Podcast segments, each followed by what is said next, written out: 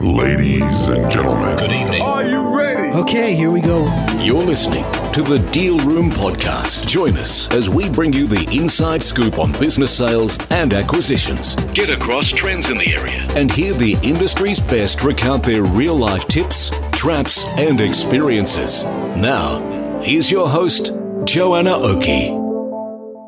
Hi, it's Joanna Oakey here, and welcome back to the Deal Room podcast, brought to you by the commercial legal practice Aspect Legal.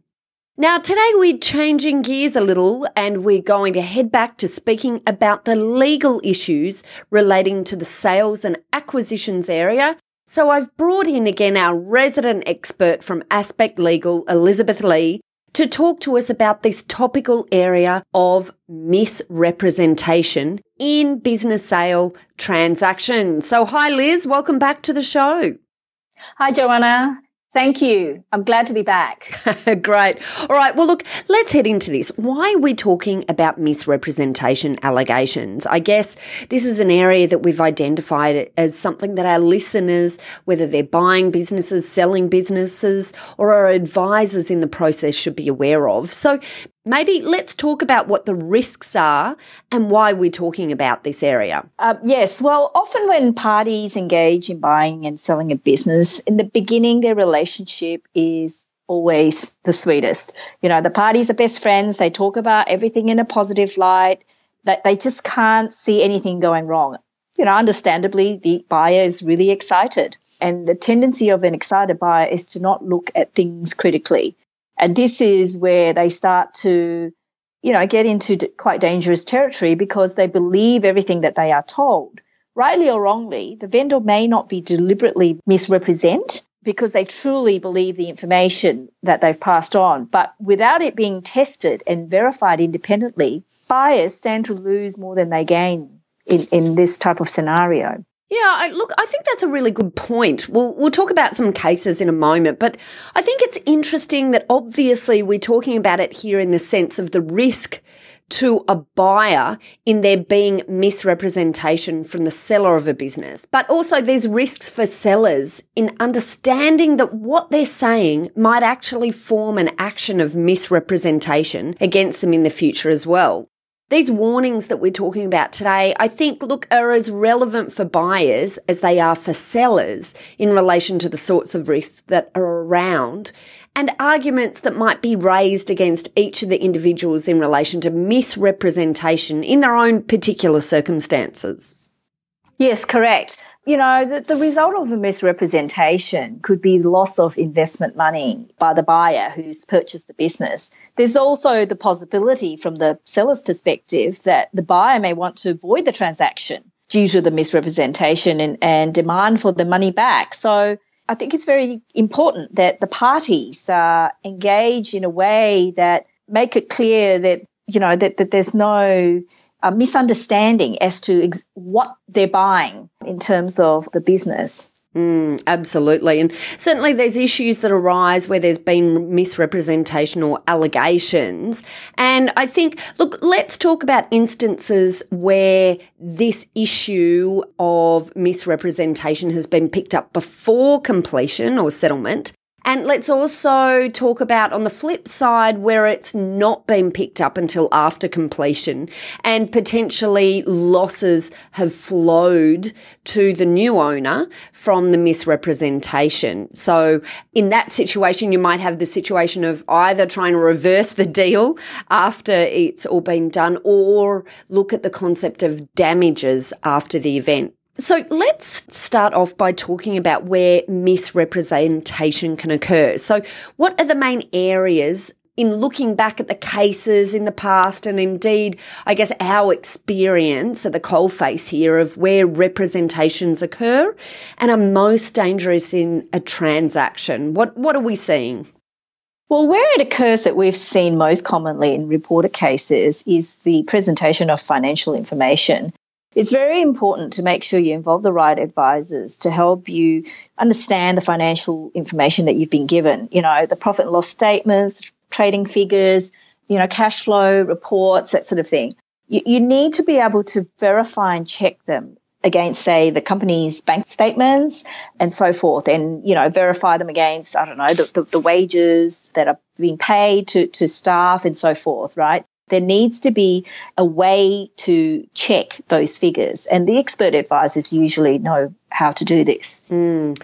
And I guess this is always the process of weighing up, though, because quite often in a transaction, of course, it depends on the size of the transaction as to how much time, effort, and money you want to put into this process. And sometimes buyers might be in a situation where they don't want to spend a heap of money on financial checking, for example, and we call that, uh, you know, the due diligence process, basically. They don't want to spend a lot of money on due diligence diligence because they feel there's a level of trust. They often sometimes feel that they have enough of a handle on the business themselves and they don't need detailed due diligence to confirm what they believe they already know. And I guess that's where the issues can sometimes come into play.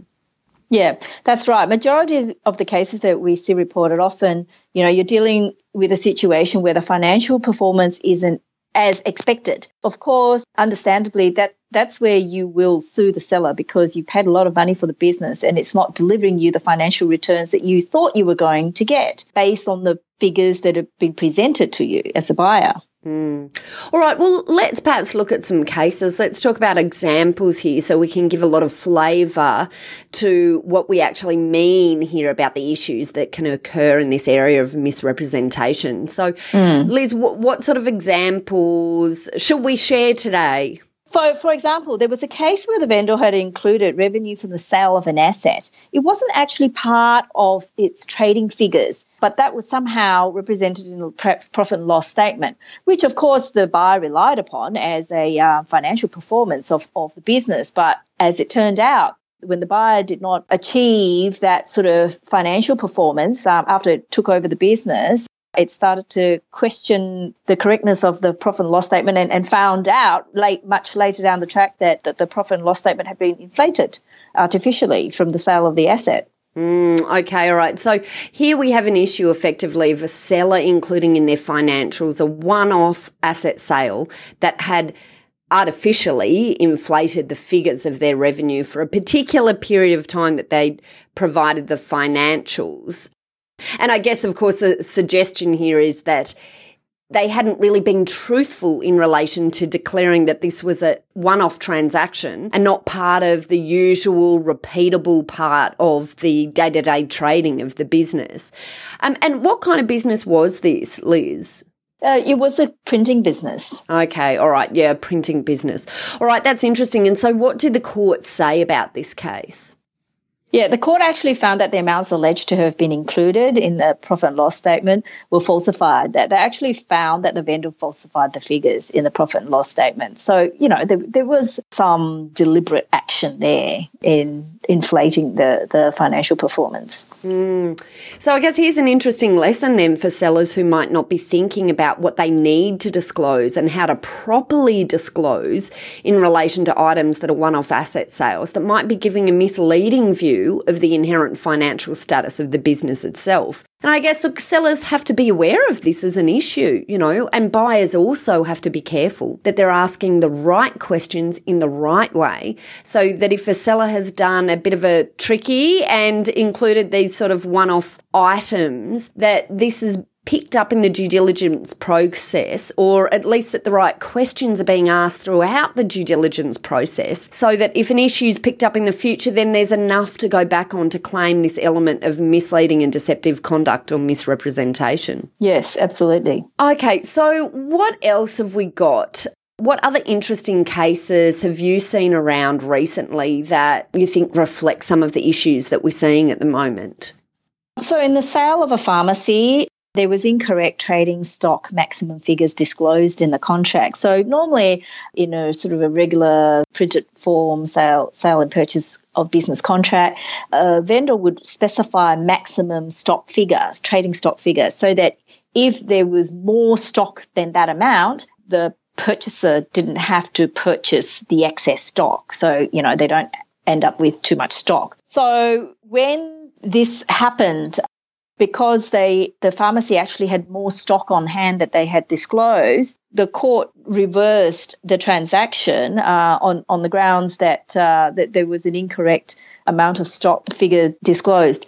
Mm. Because obviously the buyer didn't want to buy that sort of level of stock with, you know, and, and in a pharmacy, obviously, I'm guessing, you know, this stock has um, expiry dates, and I guess there's all sorts of liability yes, that's right. to old stock. Mm. So, because the court ordered the reversal of the transaction, it meant that the parties had to go back to resettle the, ma- the, the transaction. And due to the delay, the vendor had actually run the business down and the goodwill of the business had depleted by that point in time. And so by the time the buyer took over the business again, you know, um, after getting the court to order a reversal of the original transaction, the, the, the, value in the business had been destroyed by that time. So, wow, okay. that, there was a real practical problem there. Yeah. Look, I, I, guess it's interesting. It's interesting from a number of perspectives. First, it's interesting in relation to the way you deal with issues once they arise as well. So it sounds like in this case, you, you know, we had the in, initial issue of incorrect trading stock amounts, but it probably looks like on the face of it, given the business was effectively,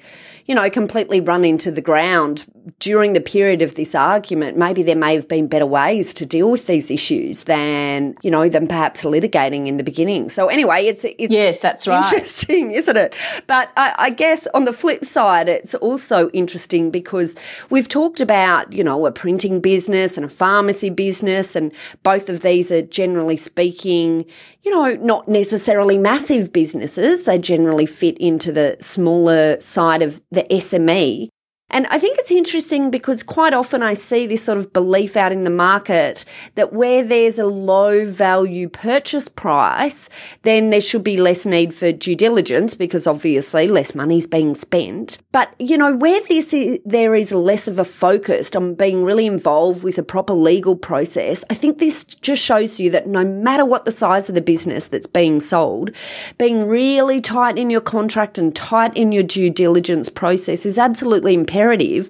Otherwise, you can be throwing loads of money away, even if, if the business sale that you've been looking at is only a low value purchase. So I guess this is a take home message here, isn't it? That organisations that feel they don't need a lot of assistance because the amount they're dealing with is smaller often are creating more expense for themselves by not investing up front in the right advice.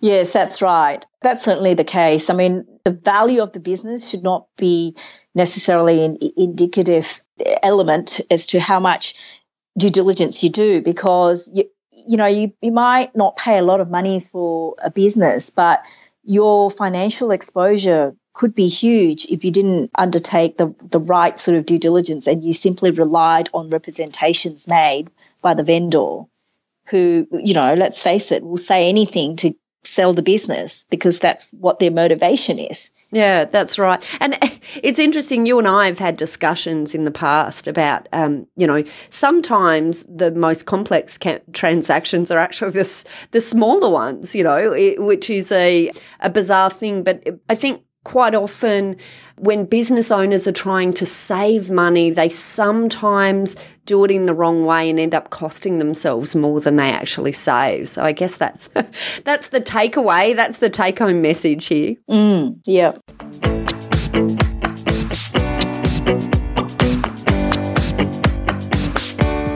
Let's take a short break.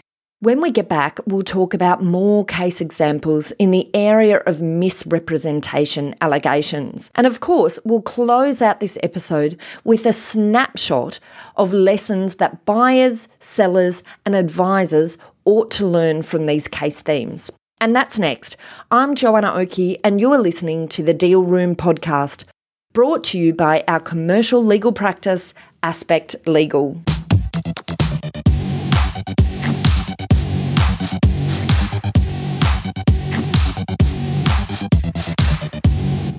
You're interested in hearing smart legal tips for business, the Deal Room sister podcast, Talking Law, is perfect for you. These two podcasts are now among the top legal podcasts in Australia. In our Talking Law podcast, I dissect a different topic each week that I have seen impact businesses, and I then provide actionable tips for you to avoid that risk or to use that legal area to your advantage. We release new episodes every 10 days, and you can listen to our episodes through www.talkinglaw.com.au or subscribe to our Talking Law podcast on iTunes to be the first to know when a new episode is out. Now, back to the show.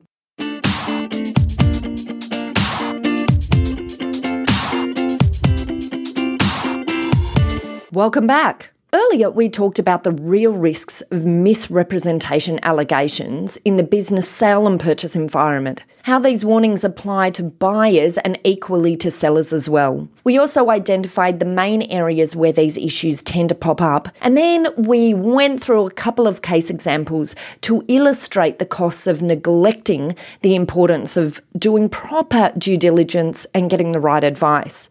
Now let's keep the conversation going and ask Liz for a few more case examples in this area.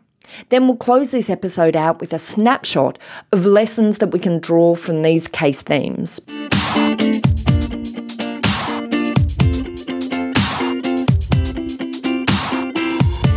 So, I think we've got a couple of other examples here of other smaller businesses. Um, is that right, Liz? Yes, we do. So, for example, we've got a sale of a beauty salon where you know the agent who sold it said that there was a lease in place but in actual fact they only had a license in place. So after the sale of the business it turned out that you know the vendor did not have a right to occupy exclusively.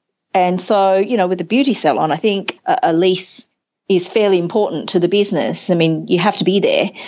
you know, you, you can't, it's not the type of business where you could just transplant yourself somewhere else. Okay, so here we have a seller who thinks they've got a lease. They've actually got a license. They don't understand the difference between the two. They think they've got a sale.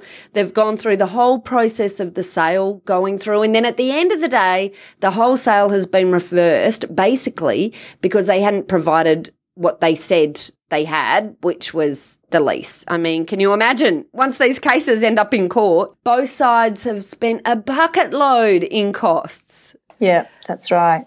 Yeah, and look, and then you know, I guess they both lose, right? So- yeah, they both lose in this scenario, really. Um, you know, and that that's from misinformation of not getting the the technical information correct. Yeah, yeah.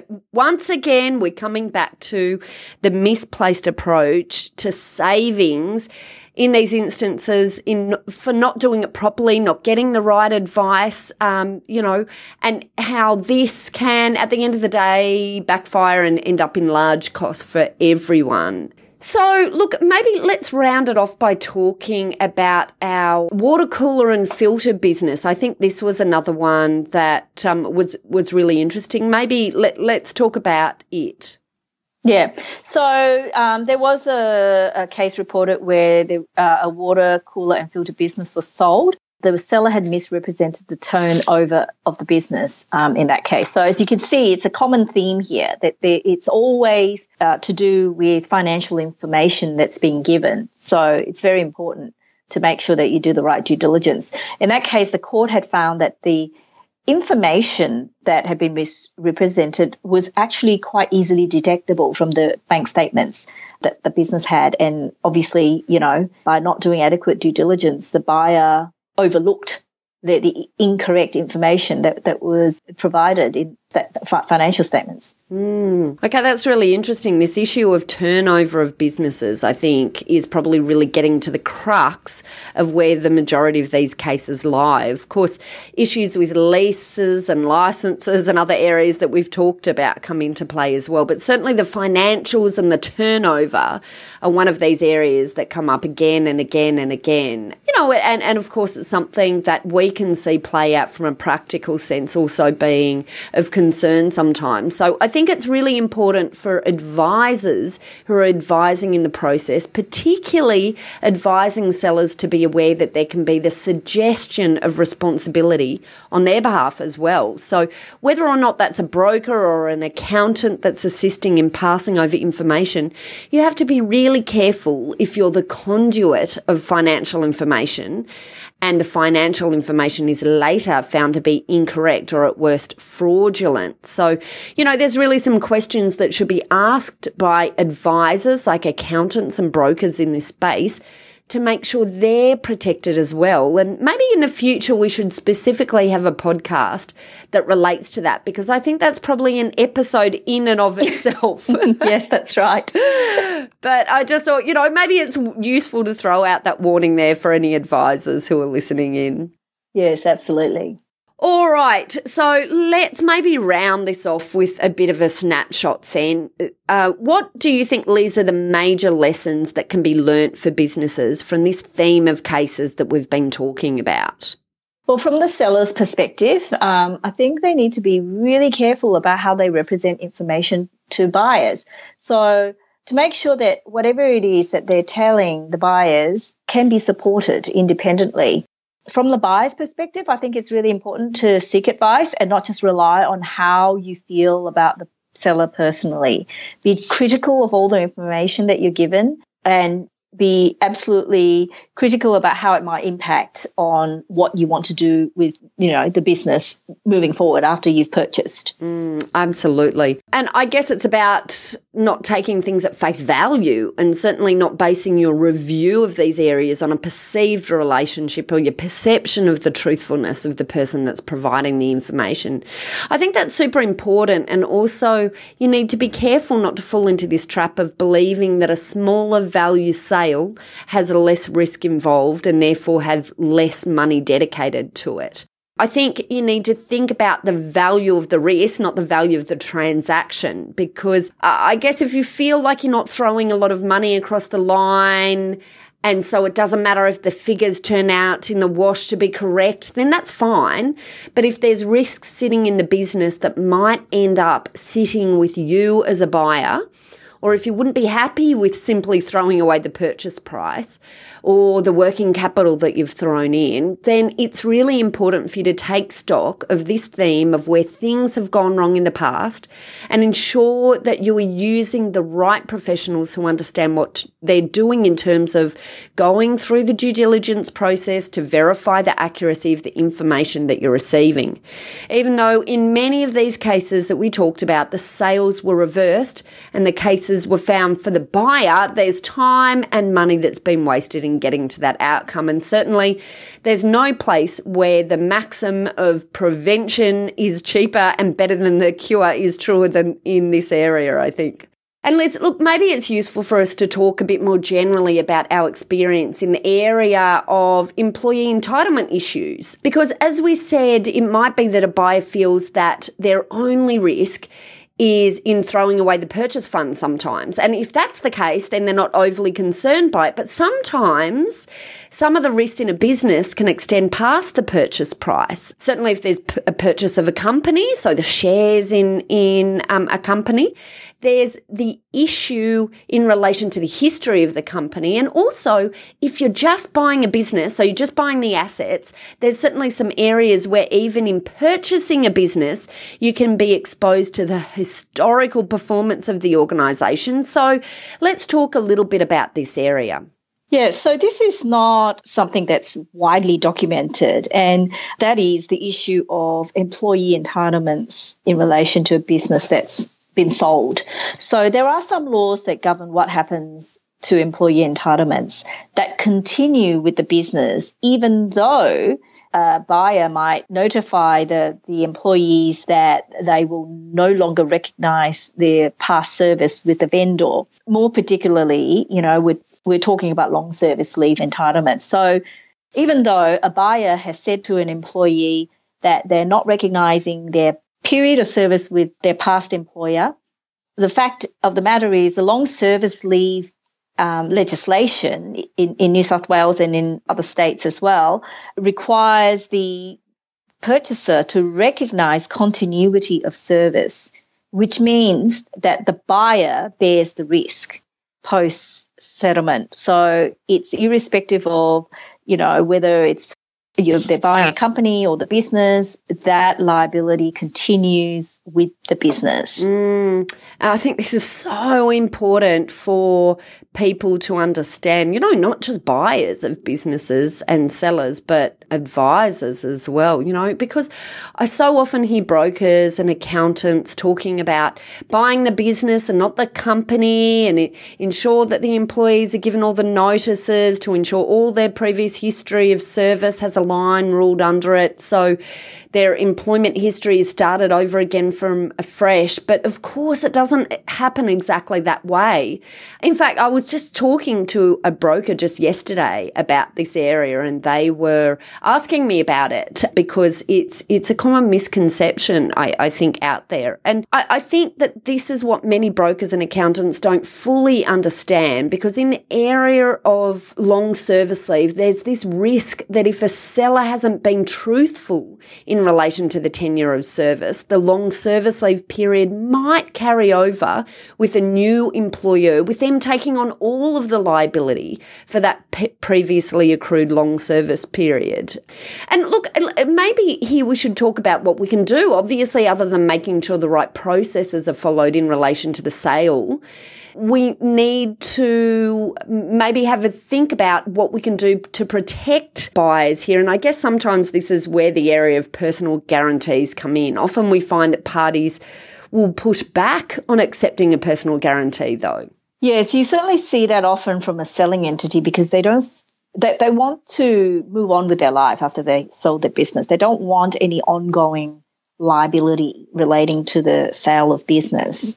And from the buyer's perspective, it's absolutely necessary to make sure that, you know, their, their ongoing liability is somehow protected, especially if they're buying from a company that could potentially be wound up. So, so I think you know, the personal guarantee is certainly one of the safeguards that can be implemented. Because, of course, the sale proceeds go after the sale of the business unless we, we you know, have a deferred payment that's part of the um, part of the deal. But once again, this is why deferred payments can be a good option or, or earnouts or however you structure it, because there's some sort of protection built into the future where issues like this can be identified and dealt with but if you don't have that, if you don't have a deferred payment sitting there in the background, then really personal guarantees are a very sensible thing for a buyer to think about and to look to be included in the contract. But unfortunately, sometimes we see that sellers are advised by brokers and accountants that this is not appropriate in the situation. Yes, that's right. Well, look, I think we've covered here many of the issues that both buyers and sellers should be thinking about and hopefully also illuminated some areas for brokers and accountants.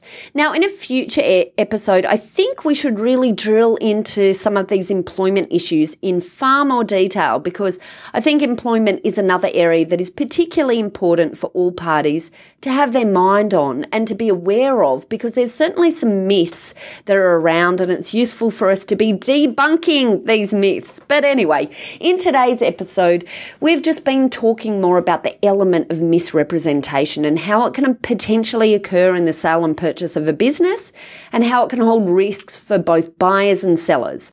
If you'd like to see more about this topic, then just head over to our website at thedealroompodcast.com. There you'll also be able to set up a free appointment with Liz or any of our other members of our fabulous specialist team at Aspect Legal if you'd like to talk about your sale or purchase or if you have clients who are involved in business sales or purchases.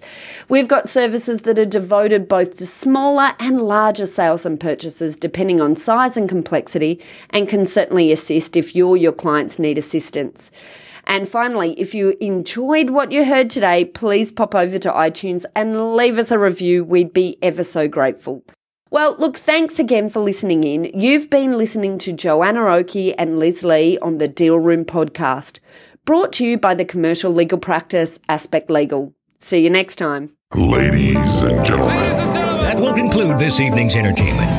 Thanks for listening to the Deal Room Podcast. To find out more about this episode and other episodes in the series, check out the show notes or head over to our website at thedealroompodcast.com.au.